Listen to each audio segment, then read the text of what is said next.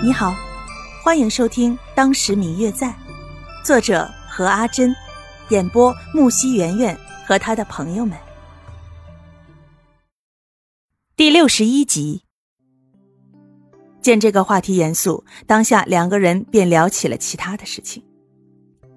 谢大哥，你这段时间都去哪些地方了呀？此时，白若秋的心就像是有一只鼓一样，在咚咚的敲着。一声一声的震天响，差点就让他听不见谢轩的声音了。他找了那么久，花费了那么多的精力，付出了那么多，就是想要再见他一面。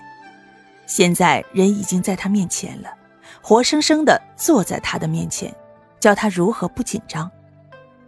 他努力的平复自己的心情，终于问出了心中一直想要问的问题。仿佛心里一直压的大石头，也终于有了一个落下去的地方。他想知道这段时间谢轩去了哪儿，遇见了哪些人，做了哪些事儿。他还想告诉谢轩自己去了哪儿，见了哪些人，做了哪些事儿。可是谢轩并没有给他他想要的答案，看起来也并没有他那么的兴奋与激动。前段时间家里有些事需要处理。所以一直都在家里。哦，白若秋显得很失落。他其实很想告诉他自己找了他那么久，从去年九月一直到现在，一直都在找他，从来都没有放弃过。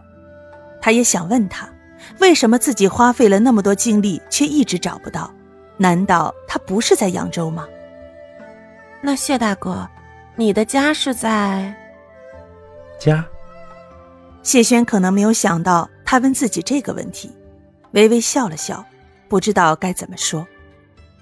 扬州，扬州，意思是说，你这段时间都待在扬州。听到这个答案，白若秋的声音不自觉的提高了几个度，差一点就跳了起来，心想：那我为什么找不到你呢？我就差把扬州翻过来了呀！这扬州城。大大小小好几个叫谢轩的都被我找到了，可就是找不到你。好巧啊！我之前也在扬州呢。啊，是很巧。谢轩低头笑了笑，让人看不清他眼中的表情，猜不透他的笑意到底是在笑什么。那你怎么会来扬州的？你父亲知道吗？我。我爹要给我指婚，所以我我就就跑了。越说到后面，白若秋的声音越小，不觉的掩了声音，似乎并不愿意谢轩听见。可偏偏指婚，他好像并没有听见他后面说了什么，单单的就抓住了那两个字。嗯，白若秋瞅了他一眼。并不敢拿正眼看他，也不知道是哪家的儿郎这么好的福气，能够娶了你。想必你爹看上的人也还不错吧？白若秋看着谢轩，竟然笑了起来，心里默默的说：“可我不想嫁给别人呢。”但嘴上却还是乖乖说了：“嗯，是你认识的。”嗯嗯。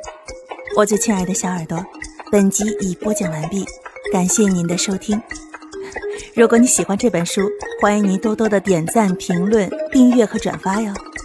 当然，也可以在评论区留言，我会在评论区与大家交流互动的。